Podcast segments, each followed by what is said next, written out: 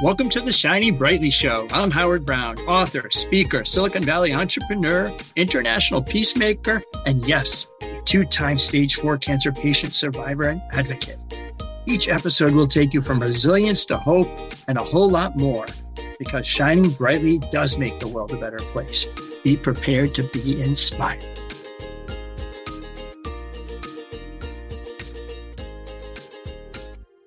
Hello, it's Howard Brown. This is the Shining Brightly Show. This is the podcast with the best and the most interesting guests ever. I am the maestro with the mic, and oh my God, this is a show that is going to just hit you emotionally, and um, it's amazing. It's going to inspire you as well. Um, I want to introduce Alana Moor. Alana, welcome to the uh, Shining Brightly Show. Hi, How Howard.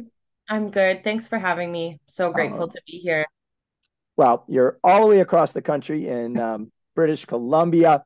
I want to tell you, this woman is so courageous and has a lesson to teach. And I, I, just am so thrilled to be introduced to you recently. Let me take a little read of your bio and then you can add some stuff in and fill in the blank. So, Alana Moor's life took a dramatic turn in 2015 when she was sentenced to 81 months in a Panamanian prison for international drug trafficking. That's four and a half years of this young woman's life.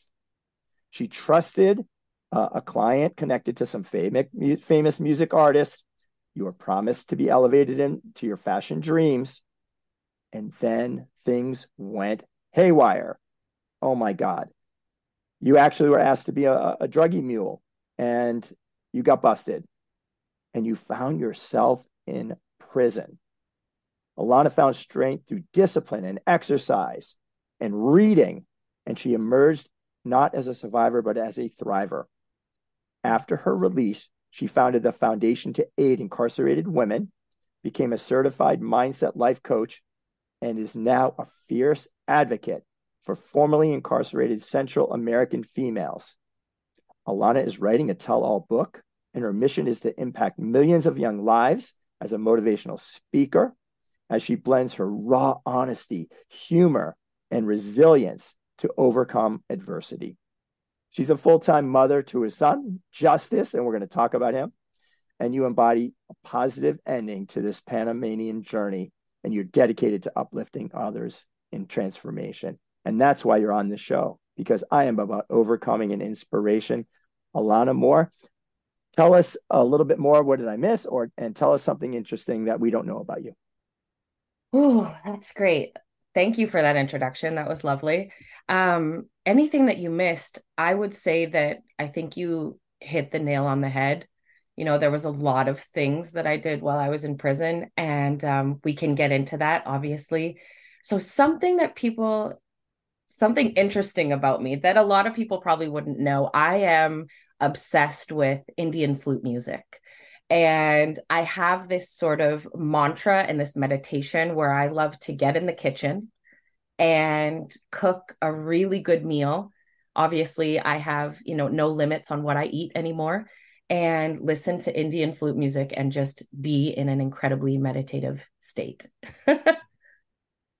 I love that. And, and it allows you to actually, what I call in my book, find your happy place because mm. it's your stress free zone and you should go there often. Everyone needs to find it, whether it's meditation, yoga, hiking, biking, athletics, travel, uh, music. I don't care. Find your happy place. Go there as much as you can. Well, I want to dig right in because um, you are young and you made some mistakes. And we all we are actually uh, in the Jewish holiday of Yom Kippur coming up, and it's it's making atonement. It's repenting. You made a mistake, and instead of actually just living with that and, and just killing yourself about it, you actually did something about it. You used your time that you had to serve for this mistake for positive, for helping other women, and now continue to do so afterwards. So that's very honorable. We are human, we make mistakes. Now, other people had something to do with that, and that sucks. But I want you to share a little bit uh, about your time in prison and some of the lessons that you learned. Yeah. Um, I mean, to talk about my time in prison, let's start with the beginning very quickly. Mm-hmm. You know, um, I was going, I made a decision when I was 24 years old that I wanted to go to school for fashion. And it was something that I believed was going to be, I was going to be the next big fashion designer. Made a decision, went to school, um, graduated, became a stylist, met an incredible person that allowed me to work for them as a stylist, and was called into their office one day. Long story short, this person and I had a great relationship. And she called me into her office one day and said, I have a really great opportunity for you. I really want to pay you back for everything that you've done for me. I'm going to send you to Panama on a vacation. And I have a friend there. You don't have to worry about anything. I have lots of people that have done this. You're going to bring a bag back for me. And the thing is, Howard, is sometimes in life when you want to get to the top and you see everybody around you getting there, you will do anything that it takes to get there without thinking about any consequences that may be at the end of your decisions. So I said yes. And of course, I was like, well, is it drugs? No, you don't have to worry about anything. There was also somebody in the room with her that day who happens to be the right hand man to one of, you know, the most famous um, musicians around. So that helped. It was a great sales pitch, and I fell for it. And I said yes. Fast forward a week later, I show up to um, I go to Panama, I spend a week there, I show up to the airport, and I think that I start having this feeling that something is going wrong. And I see, I start thinking, I wonder if there's drugs in my bag. So we get to the airport, I get off, and I'm thinking, this is it. This is it. These drugs dogs are going to maul me and my life is over. So I'm waiting in line to get on this plane and one drug Drug dog walks by, nothing happens. Another one walks by, nothing happens. Another one walks by, nothing happens. So I get this sort of second wind of confidence. I'm waiting for the plane. I get through security. They call my name on the loudspeaker. They take me into the back, and it's utter chaos.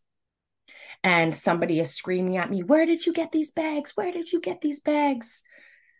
Fast forward five hours later, a prosecutor that I now know to be the prosecutor comes in, goes through my bags, and they find 11 kilos of cocaine in my suitcase.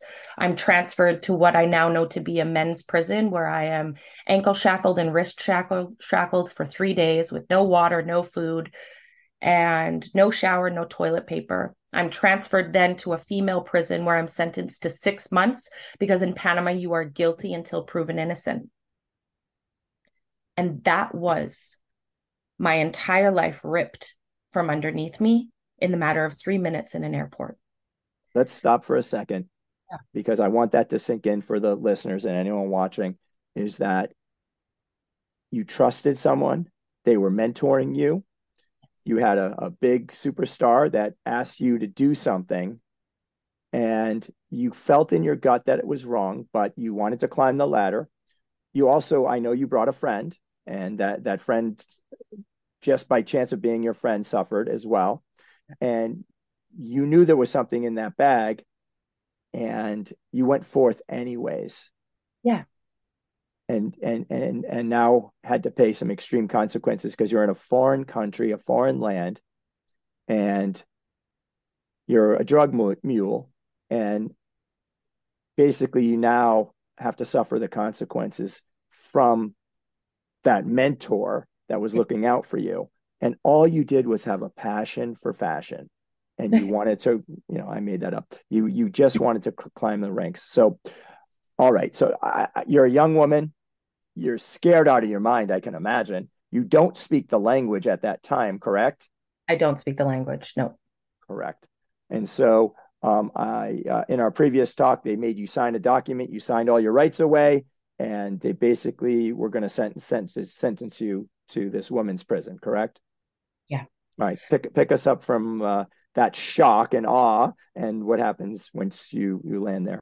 So I remember being in the back of a truck, and it's this long dirt road to get to the prison. And the funny juxtaposition is right across the street. There's a university, and I remember driving down that thinking, okay, I'm about to become somebody's bitch. I'm about to get the shit kicked out of me and I'm about to have to learn how to defend myself very quickly. I'm going to have to figure this out. And this is the interesting part of the story that I always sort of still laugh to myself about. I remember pulling up and getting off of the back of this truck and looking, and there were all these women outside in pink t shirts and jeans with giant rollers in their hair. There was Spanish music playing in the background, and a bunch of girls are getting their hair blow dried. And I thought, where the heck did I just show up? And I was so afraid that this moment almost allowed me to sort of feel a little bit at ease. Like I was still very afraid, but I was like, oh, okay. And I remember a girl yelling at me, My friend, I love you forever, screaming at me. And there were all these other women up against the fence on the other side of where I where I was like these other women were staring at me up against the fence, you know, little short shorts, hair and rollers, little crop tops.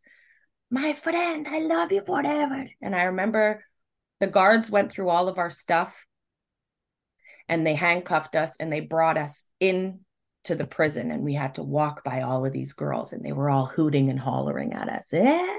This is the and welcome wagon. This is the welcome, welcome wagon. wagon. This is the it's the fresh meat. It's yeah. the fresh meat wagon. Oh so basically what happens when anybody new walks into a prison, they scream about it. Everybody knows. Fresh meat, fresh meat, you know. And so I don't know this at the time. I hear gibberish. And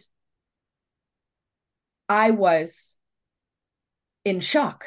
I mean, how do you go from a life that you know in North America to walking into a Panamanian prison in the middle of the desert with some of Panama's most dangerous criminals that are just walking around everywhere, not speaking the language, not having any clue when you're leaving, and having to then decide which route you're going to take for survival. So I've always said, and I will always say, the second that I walked in, I knew I had two choices. I was to be constructive with my time or destructive. Now, living in the middle of hell, destructive seems like the best option because negativity when you're living in hell is so rampant. But I decided that both took energy and both I would have to focus and and and and figure out how to do either one and i chose to be constructive.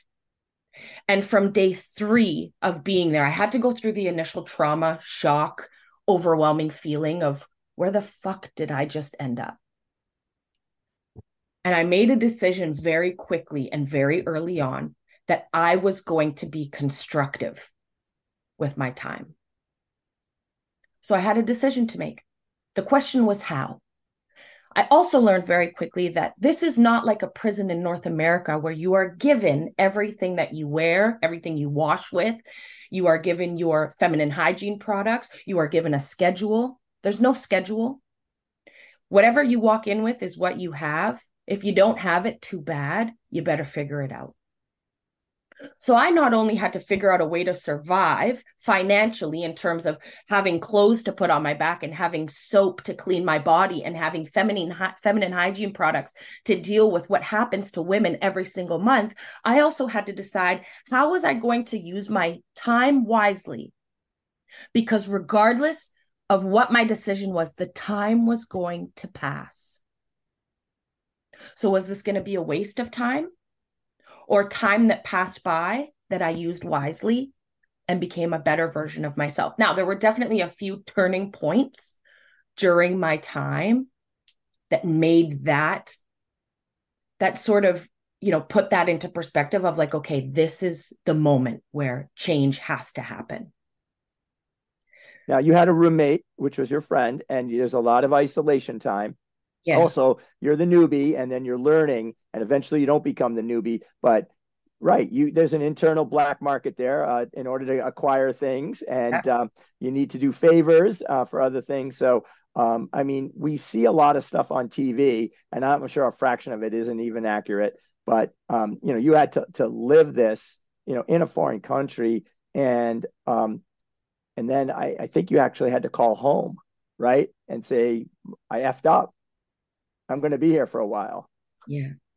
And um, so um, I'm sure there was some nasty stuff that happened, but you decided to um, learn the language, right? You learned so you could actually be able to speak and communicate. I think that's a survival thing.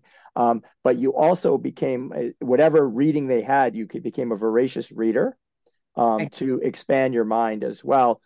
But also tell me about the, some of the relationships that you you decided to actually be known to be someone that could help others and put that reputation out there in a prison of all sorts. Tell me about that.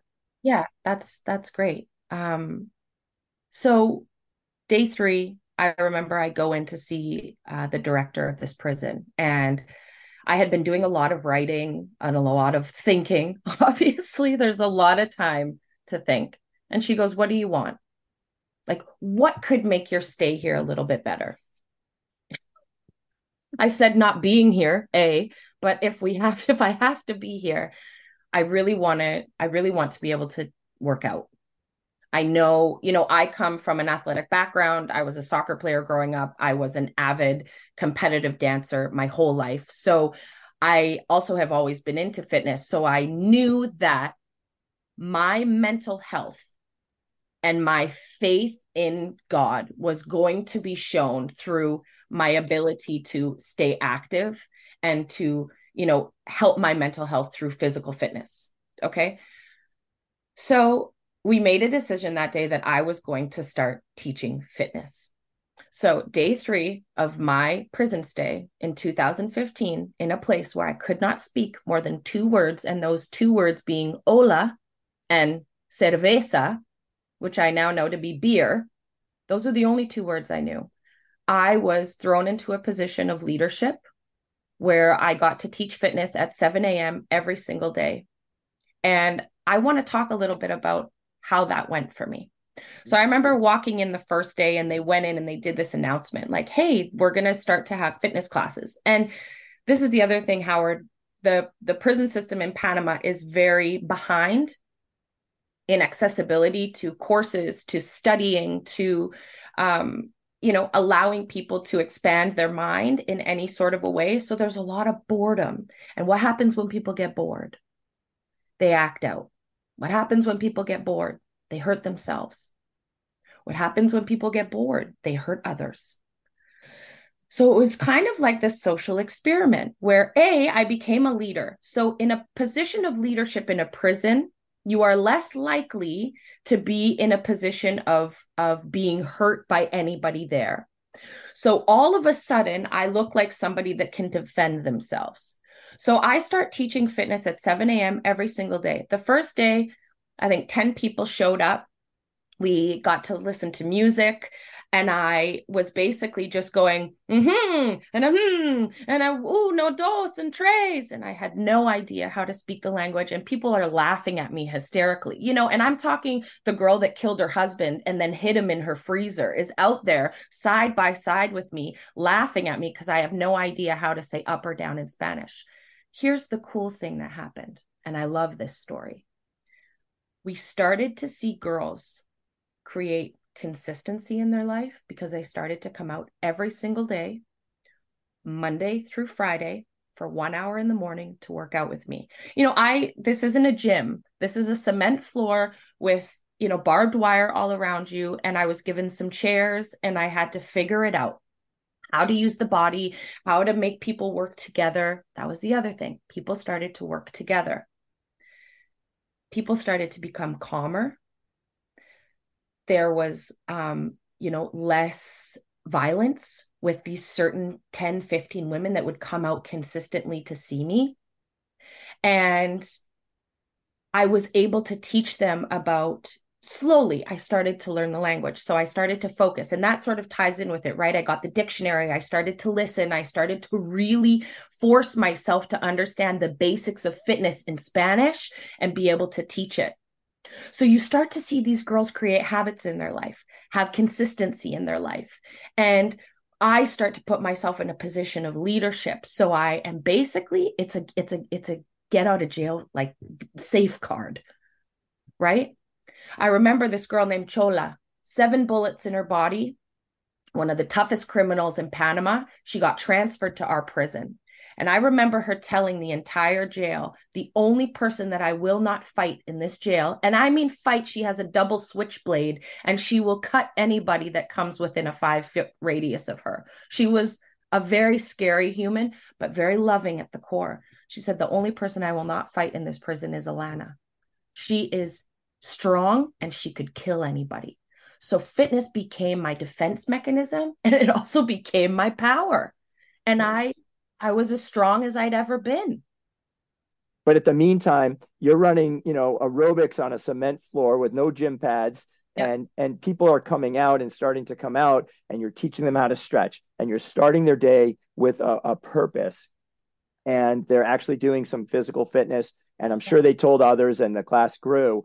Um, and that's a beautiful story because you're trying to survive.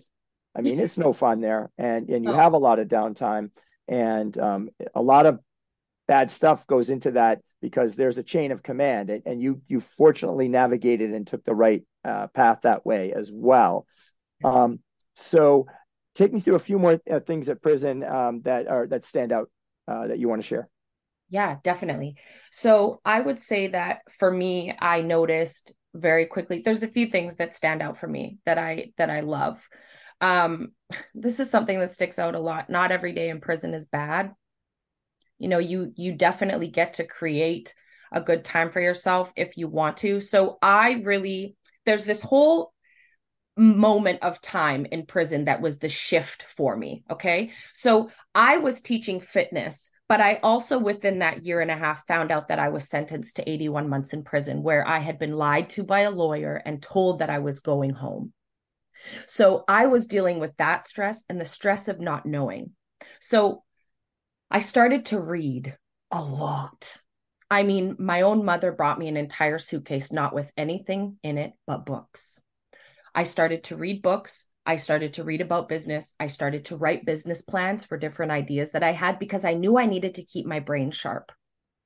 The time was going to pass. They wouldn't let me um, complete my degree. I wanted to complete my degree and do my master's. They said no the government of Panama refused my education. So I did grade kindergarten to grade 12. So during this time, I begin to adopt, you know, I sound like everything's going good, but I have a bit of a bad attitude because when you're surrounded by people that are bullying you all the time, and when you're surrounded by guards that a lot of these people have never even seen a white person like me, that's the reality. So they think that I come from privilege. They treat me differently. I was bullied by guards. I was bullied by different people within the prison. I had to protect myself. And then you're also dealing with it's high school. You know, you have women that are, you know, setting things on fire and slitting their wrists and fighting each other in front of you. And you have to think it's normal. You're in a cell that's full of um, bunk beds 72 bunk beds with one toilet, no shower. Everybody has to do the same thing in there, infested with cockroaches. You have an industrial fan 24 hours a day going. You have 72 radios in one cell, and no one ever is quiet. There was never any quiet. Imagine four and a half years of noise. So I was, it was getting to me and I was starting to get a bit of an attitude. So I remember this one guard had it against me. This is a very cool story. I had a cell phone at one point in prison because the only way to co- communicate with people was through having a cell phone. You can only imagine where women would hide this cell phone to be able to not have it there. I did not do that, so I got my cell phone taken away very quickly. She was against me. She had nine guards come into the cell at 9:30 at night one night to take my phone from me. Okay. The next day she shows up to the jail. She laughs in my face and calls me a fucking dumb gringa. And I snap and I see red and I begin to follow her. And my thought is, I'm going to kill her. And this is nothing. She's so mean to me. And I remember two girls put their arms in front of me, and I was like, no, I've had enough. Okay. I try to fight this guard. I end up getting in trouble for it that was the moment I remember going into the back after it happened. I got in a lot of trouble. I got six months probation and I was bawling my eyes out. And I'm like, what am I doing here? How am I going to survive? And this girl was like, you got to get your shit together. You got to find things that you love to do. You got to do it. And I was like, okay. And I remember walking, two things happened. I saw this note on the wall that said public speaking competition. So, what they were doing was a national wide public speaking competition. And basically you did it at the prison you wrote a speech you did it there. If you won you got to go to this beautiful theater in the middle of panama city with no handcuffs and you were put on national television and radio to compete and you could win. And i remember i remember i used to pray on my knees every night and i got this overwhelming feeling of you need to do it and I woke up the next day and I went into the office and I said, Can I do this even though I don't speak Spanish? And they were like, Yep. And I spent the next month and a half learning the language perfectly, writing a speech in English, translating it into Spanish. Now, if you think about this, I had a lot of time on my hands. So this was great. I did that. I competed. I won in prison. I went to this theater in Panama City and I had my father fly down and he saw me with no handcuffs compete on television, that was a shifting moment for me. And just the last thing that I'll say to this is that guard. I, I, I, I, we had problems for months, months. And I remember one day we had this kids' day, and they wanted us to, they wanted somebody to dress up as a clown, and nobody wanted to do it. And I was like, I'll do it. I dressed up as a clown, and I went out and I and I we had a day with the kids. The kids could come and we did um, games for them and things like that. And I remember I had this voice in my head that said, "Today is the day you're going to apologize to Flores, to this guard." And I was like, "No, I'm not." And my head was like, "Yes, you are."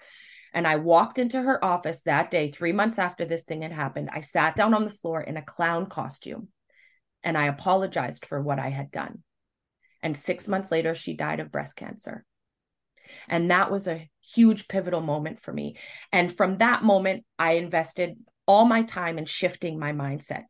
I designed clothes. I worked out twice a day. I did every course that came to prison. I went to school. I went to church. And I made sure that during this time that I, without the resources, created my own resources to become the best possible version of myself that I could because mindset it's it's it's all about your mind. You choose your attitude.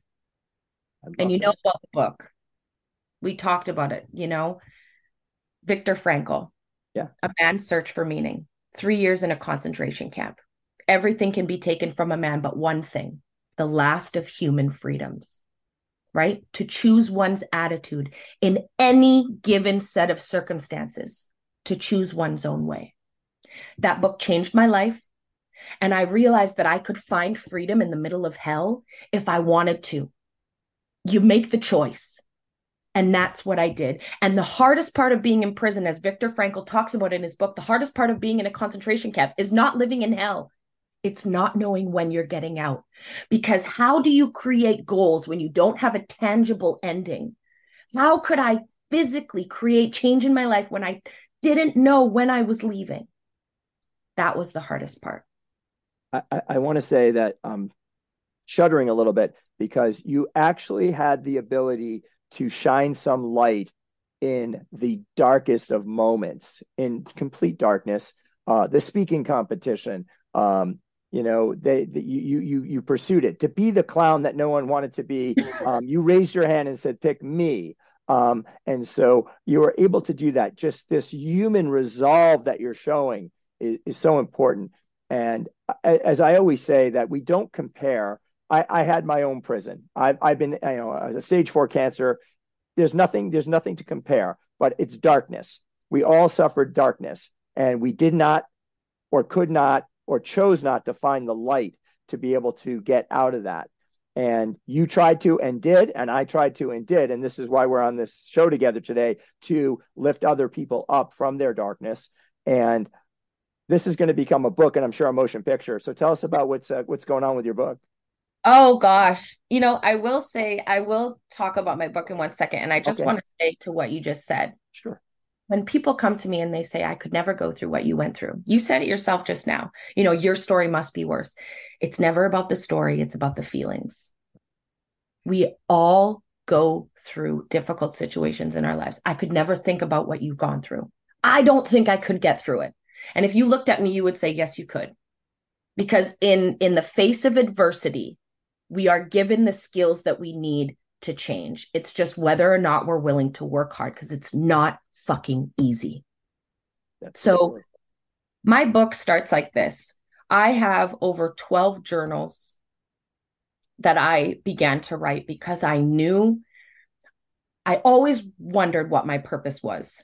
And I had these pivotal moments, and that speaking competition was the huge pivotal moment where I thought, if I could change one person's life or one person's decision to choose themselves and to do the work to get where they wanted to go, so they don't have to make the decision that I made, or if I can teach people about mental toughness and about how to get through situations, because you can. I don't want the excuses, literally.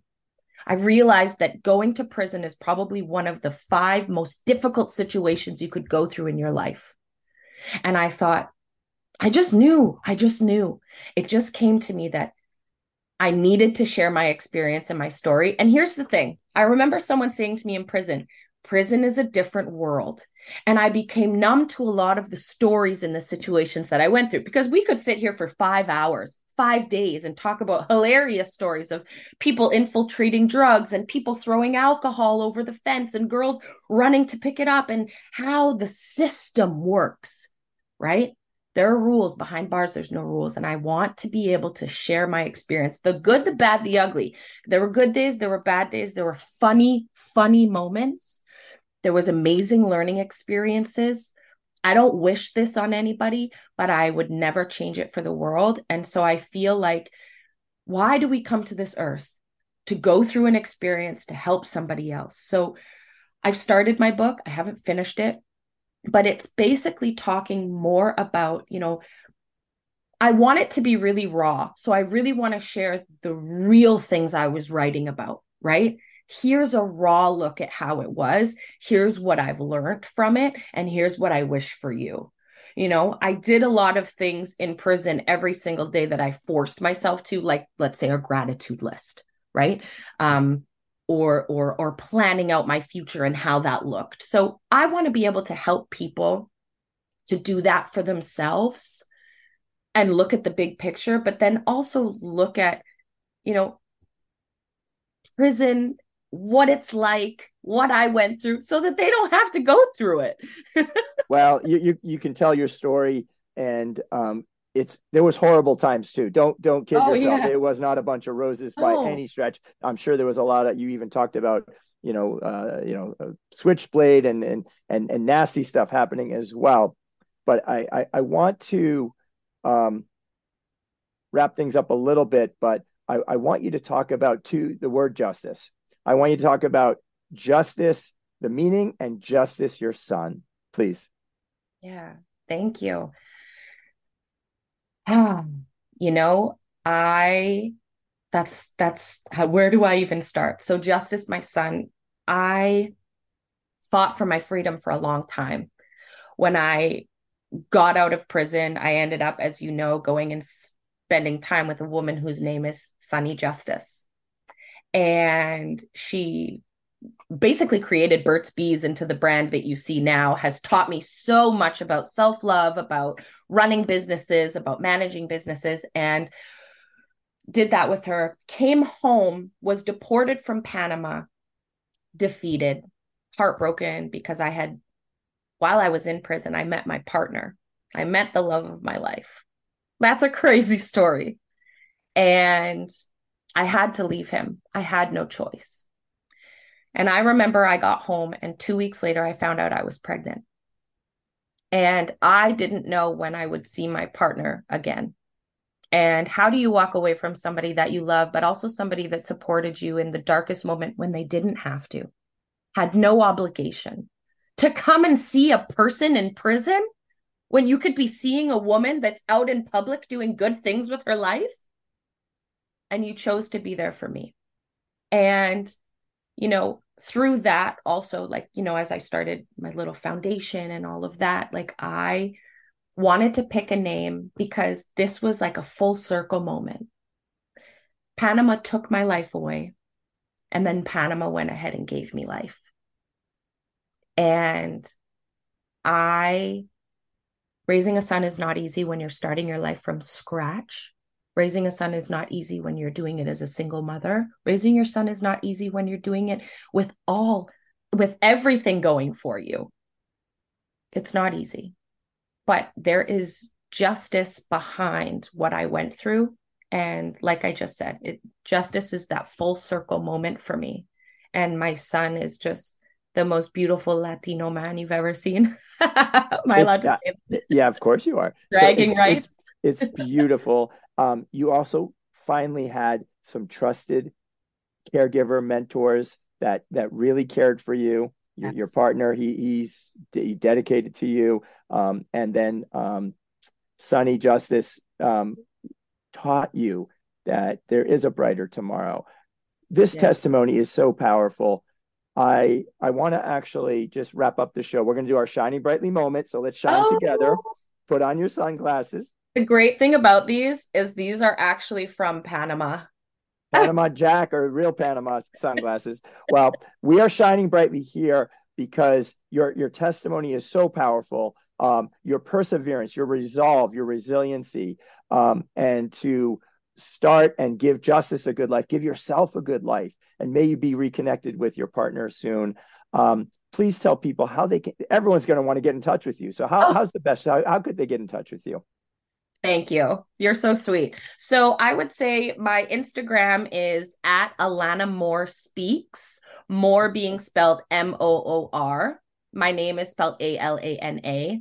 And then I have a little website, www.alanamoor.my.canva.site um those are probably the best ways to get in touch with me send me a dm um yeah and i'm I, I, am going to include everything in the show notes and in the comments on social and everything like that. People are going to want to reach out to you because you're also uh, although you're working on the book you are a speaker. You also actually are a mindset coach. And um, you have a giveaway. So tell people that you're you're going to give away uh, some discount off your some of your coaching. Yeah, this is awesome. So um, yes, I am a mindset coach. I am going to offer if you send me a DM saying shining brightly. Obviously, thank you to Howard.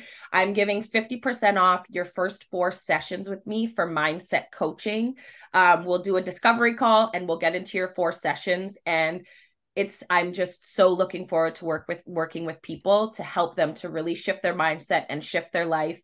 Um, and also on my website you can get in touch with me for speaking engagements. You can donate to my foundation which actually helps bring dignity packages to women in prison in panama. I'm working to make that bigger and better every single day. So i would love to collab and chat with anybody about that as well. It's it's beautiful. And so um, this has been one powerful show, and uh, you are a light, and you are taking a awful situation and making it better. Um, I'm sure you can coach lots of men and women that uh, that need that type of help as well, and I I, I do the same. Um, and we're that's why we're so aligned. And so you can uh, reach me at shiningbrightly.com. Uh, you can find out about speaking and my uh, my book, of course, and the podcast and my advocacy work and I help uh, and mentor entrepreneurs, young ones at Babson College, and cancer patients. And I work in the interfaith space. So come interact with me as well. I have downloads for mentorship, survivorship, and interfaith relations. So this has been another great show. We will close it out by saying, let's all shine brightly a little bit each day for ourselves, for others, and our communities. And yes, the world will be a better place. Amen. Thank you so much, Howard. Thank you for having me. My pleasure.